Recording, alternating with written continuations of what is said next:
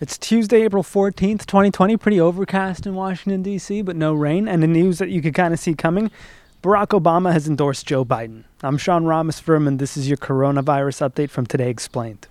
Joe Biden's chief competition, President Donald Trump, appears to be walking back his statement that he has total authority to reopen the country whenever he wants. Today, he said he'd make that decision in conjunction, in quotes, with governors across the country.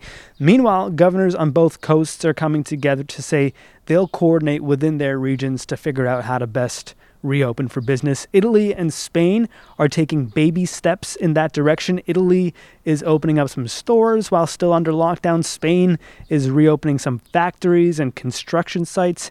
We're at about 2 million coronavirus cases across the planet. The biggest outbreaks remain in the United States, Western Europe, Iran, and Turkey and China, though Brazil and Russia have tens of thousands of confirmed cases and counting. India has now officially extended the world's biggest lockdown.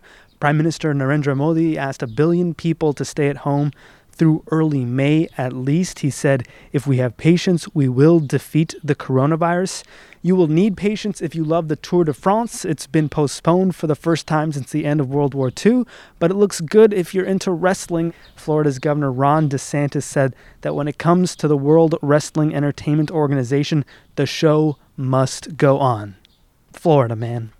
Today Explained would like to hear from you, but also your favorite young people. What questions do they have for us about this pandemic, about germs, about what to do when they get to the end of The Legend of Zelda on the Switch there? Get them to call and leave us a message at 202 688 5944 with their questions, but also name, age, and city. Today Explained is for the children. Sometimes.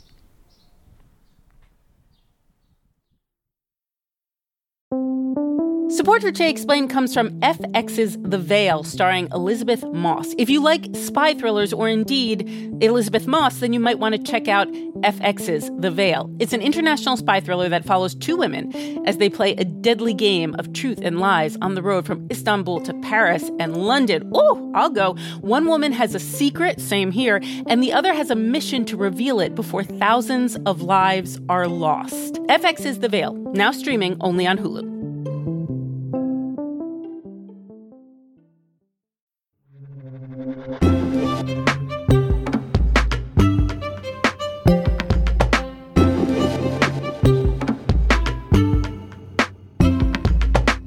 This coronavirus pandemic has changed who we call heroes. It's not just doctors and nurses and EMT workers anymore. Now it's our delivery people, our food service employees, our public transit workers. These people who have always been essential are finally being recognized as such. Liz Warren has a plan for them. Vice President Pence is hailing their service to the country. Tom Hanks is shouting them out on Saturday Night Live.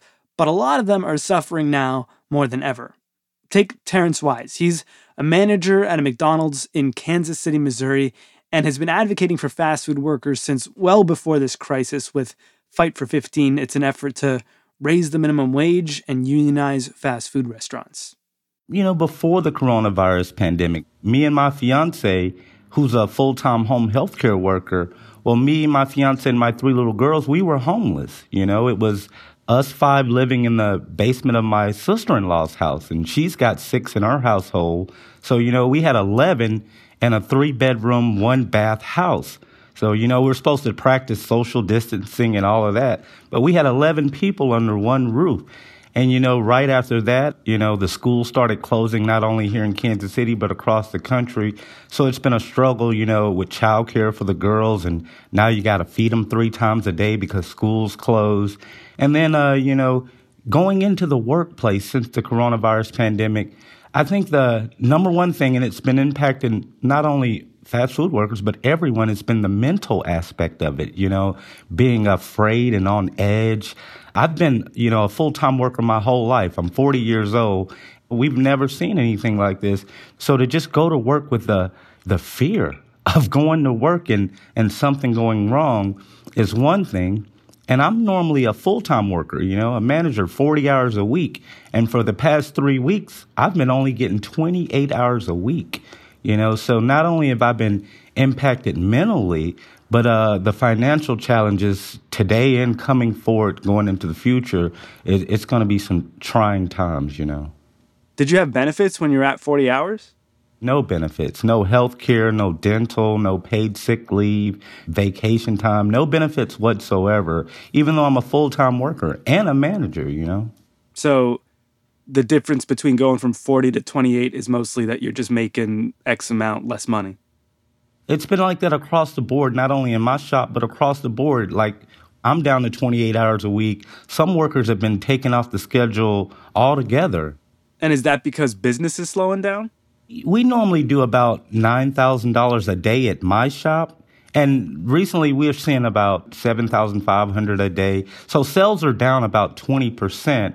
And when I try to explain to folks, yes, sales are down, but we have a labor target at McDonald's as well. We're supposed to do 21% labor every day, which is 21% of the sales. And for the past three weeks, we've been doing 17, 18%.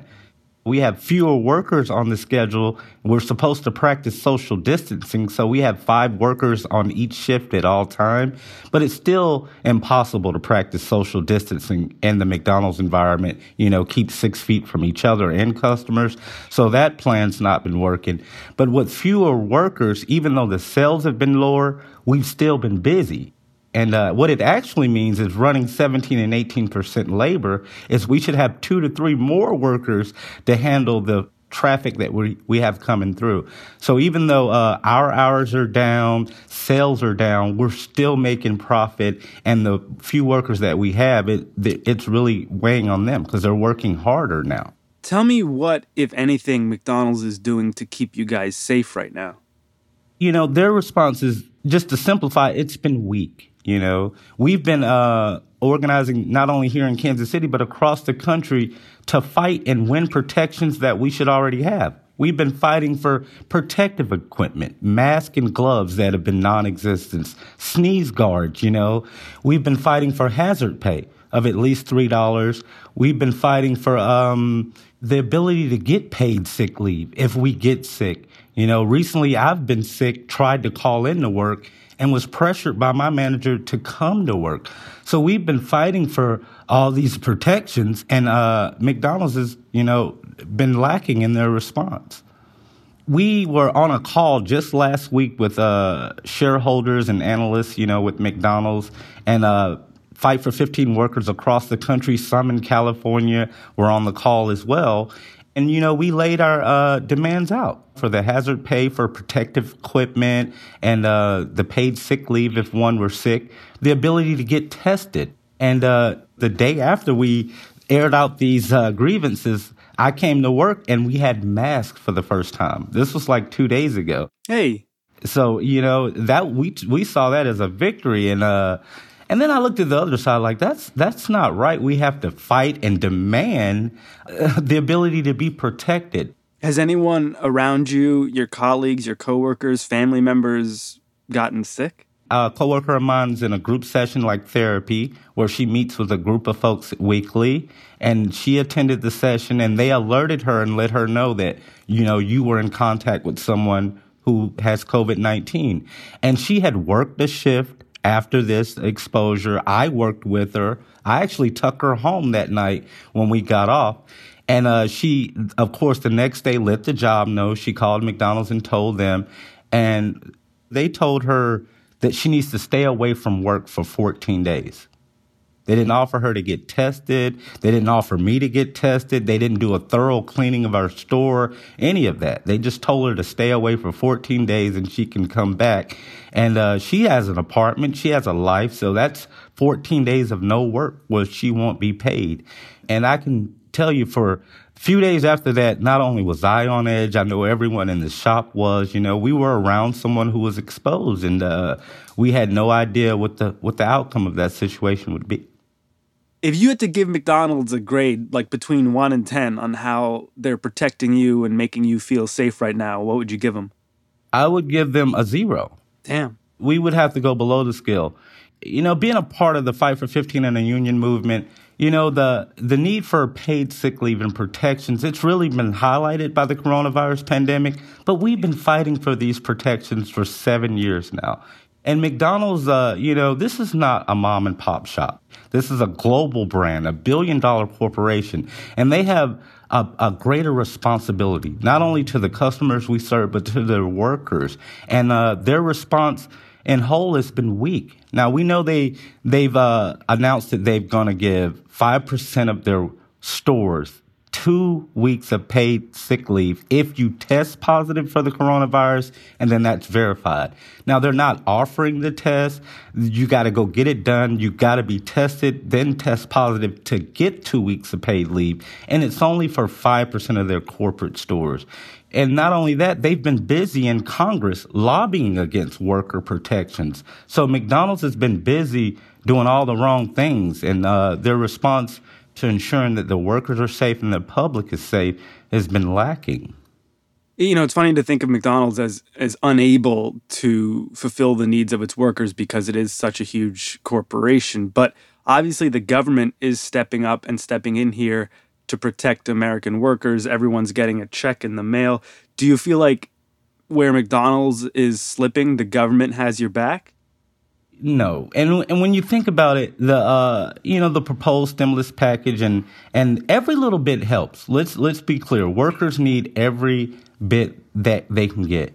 But when you're talking about a a thousand dollar stimulus check, let's just say that my mortgage before I was homeless was twelve hundred dollars a month. That's not counting food, gas in the cars to get to work, basic necessities. So you talk about a stimulus package of a thousand. That's like putting a band-aid on a gash. What does my life look like and workers' lives look like one month from now? Two, three months down the road. So we're going to need a lot more than just uh, a one-time band-aid, you know, to help fix not only uh, what's going on in workers' lives, but to help them. And, uh, McDonald's, you know, in general doesn't have to wait on legislation, you know, the government to subsidize their workers with food stamps or assistance. They can make changes now. But uh, not enough is being done by corporations or our elected leaders to make life easier for what we call essential workers. You hear me? Sure. I mean, you see these sort of one off labor actions being organized in different places across the country fast food workers in California, Amazon staff in New York. I know you're no stranger to labor action yourself. Do you think there's a chance here for essential workers like you across the country to do something big? We know in the uh, labor movement, it's not about uh, how big it can get, it's got to get bigger. Because we know folks with power don't give it up willingly. And we know as workers that uh, when you look back even at the history of our country, not only do we have the bloodiest labor history out of any country on the globe, but when you look back at our history of our country, nothing has been won or gained in this country without mass movement and organization. When you talk about women's rights, civil rights, the ability to vote, all of those things were won through a movement, you know, of working class folks coming together and taking action. And going on strike is one of the most important tools in our toolbox. Someone died to give me the right to be out here today to stand up and fight. So we we got a you know a cloth that we're cut from as the working class, and uh, we're happy to live up to that tradition, and we look forward to escalating that as well.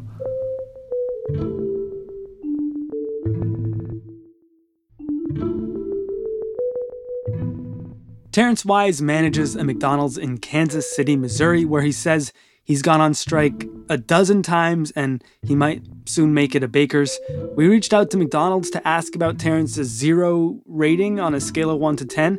A spokesperson wrote back, Overall, this feedback does not represent the feedback we are hearing from the majority of employees across the country, and that McDonald's is implementing wellness checks, providing masks where they're needed most, and adding protective barriers, among other measures, they said they have the health and well being of restaurant employees top of mind.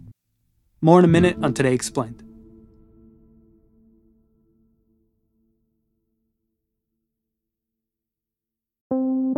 Support for Today Explained comes from FX's The Veil, starring Elisabeth Moss. If you like spy thrillers or indeed Elisabeth Moss, then you might want to check out FX's The Veil. It's an international spy thriller that follows two women as they play a deadly game of truth and lies on the road from Istanbul to Paris and London. Oh, I'll go. One woman has a secret, same here, and the other has a mission to reveal it before thousands of lives are lost. FX's The Veil, now streaming only on Hulu.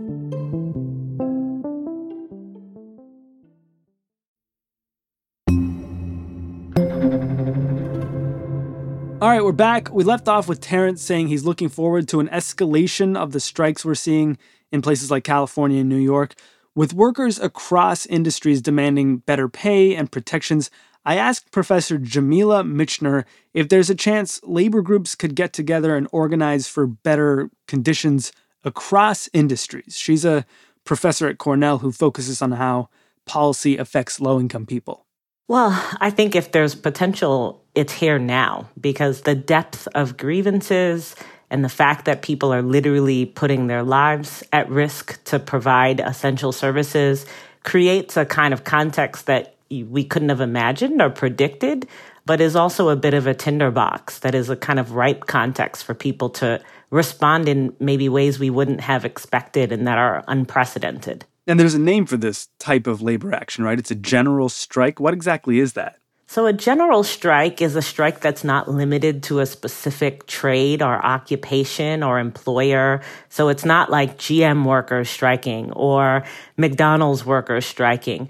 It's really when the strike transcends those individual companies or individual occupations and it's workers on a broader level uniting to fight for a kind of similar set of demands. And when was the last time the United States saw something like that?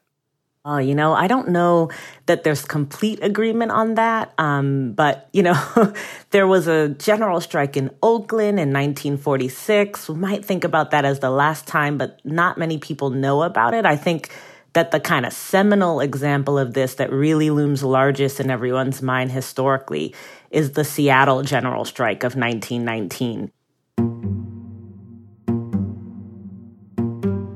It was the kind of first general strike of the 20th century and the biggest and I think most impactful one. Pretty much a century ago.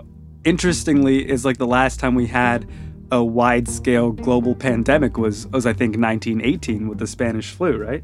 Exactly. So this was in the wake of that, and also, you know, following the end of the First World War. And so people had been sacrificing during the war, they had been dealing with frozen wages and been told that they were doing that for the sake of the country and for the sake of democracy and things like that. And, and then when the war ended, the wages stayed frozen and so, after years of sacrifice and after suffering through a pandemic, people had had enough. And we saw a kind of massive strike, and it was across industries. It started with the shipyard workers, but it went beyond them. And workers all over the city of Seattle coordinated and shut down the city for, for six entire days. So it was pretty unprecedented. And we haven't seen anything of that scale since then, honestly.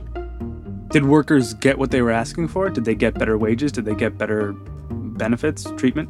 They did not. So, in a concrete sense, uh, the strike was not successful, there was a lot of pushback. This was also, you know, just a few years after the Bolshevik Revolution in Russia. So everyone was super afraid of communism, and this was viewed as kind of a potential harbinger of communism. And so there was a lot of pushback, and the officials who were in charge with negotiating, in particular with the shipyard workers who had begun the strike, they didn't capitulate and they didn't provide wage increases or do many of the different things that the workers were asking for.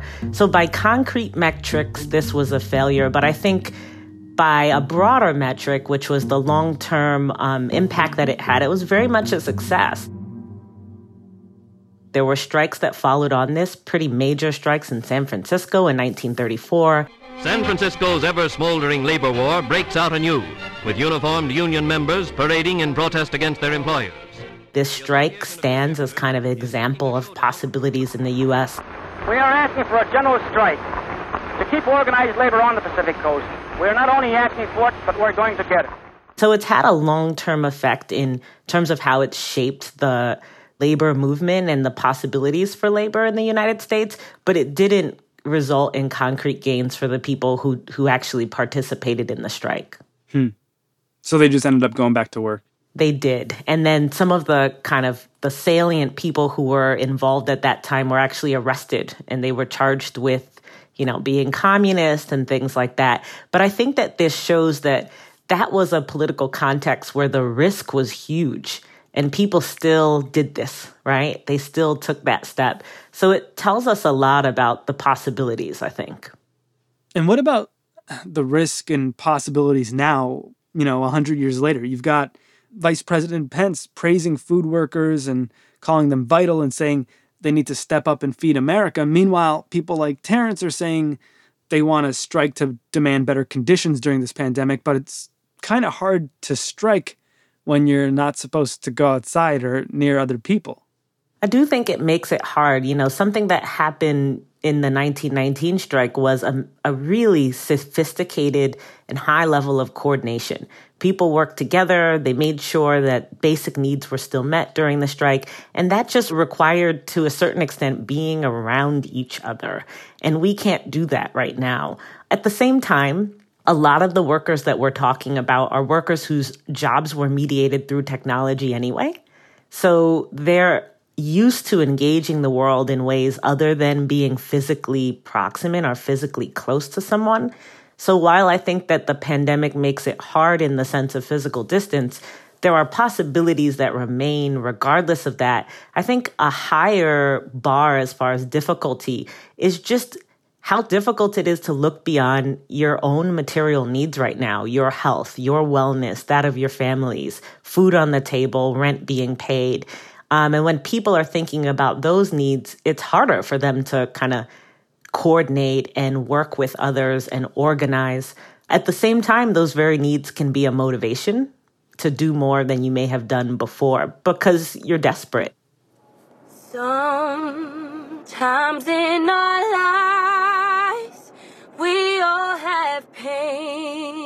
You know, I saw this Walmart commercial this weekend with Bill Withers' Lean on Me playing, and and the message is like salute your Walmart heroes. And I was like is Walmart saluting its Walmart heroes right now? Are they are they giving people how much did they pay to license Bill Withers lean on me? Could they have distributed that money to their workers and given them some some some solace some financial safety net in this moment? I mean it seems like workers have America's attention right now is there something they can do if if a general strike is out of reach what can they do instead what workers can do is really build on that.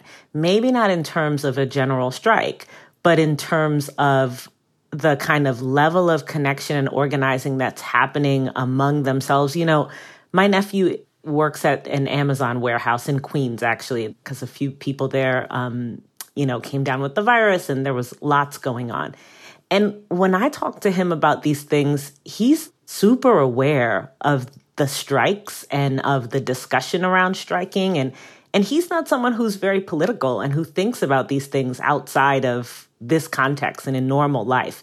So the fact that workers are recognizing not just that the public is recognizing their importance, but that they're recognizing their own importance, that they're recognizing that in order for uh, Americans to be able to live the lives that they want to live, they need people packing their Amazon boxes and delivering their food and etc.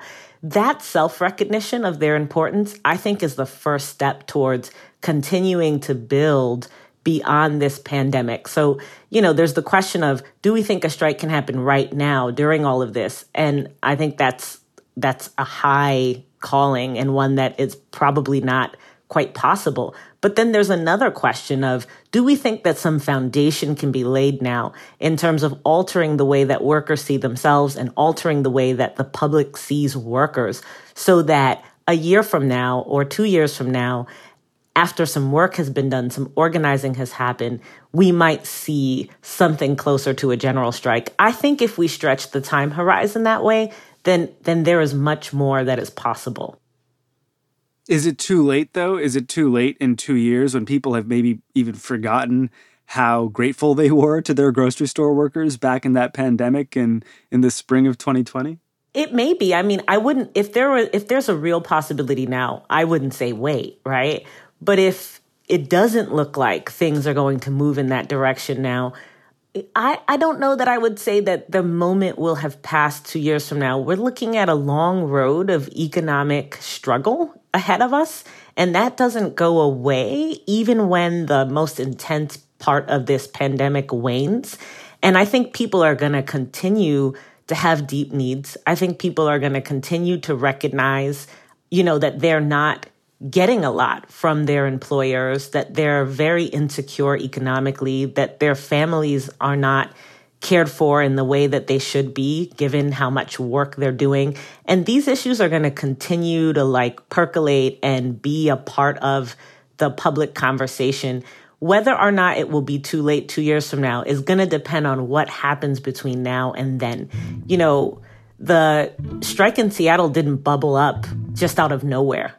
There were people on the ground working for years beforehand to make something like that possible, to connect different unions to each other, to connect workers to each other who previously didn't understand their fates as linked. I think if this moment can spark that kind of activity, then two years from now might exactly be when those things have built up to the point that the capacity is there to really organize people to push back.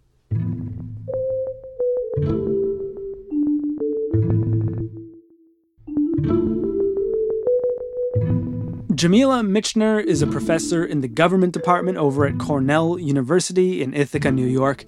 She's got a book. It's called Fragmented Democracy, Medicaid, Federalism, and Unequal Politics.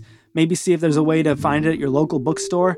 And, you know, tell your essential workers how much you appreciate them. And, uh, you know, maybe ask if they're accepting tips if you can afford it. In the immortal words of Kanye West, if you admire somebody, you should go ahead and tell them people never get the flowers while they can still smell them. I'm Sean Rameswaram. This is Today Explained.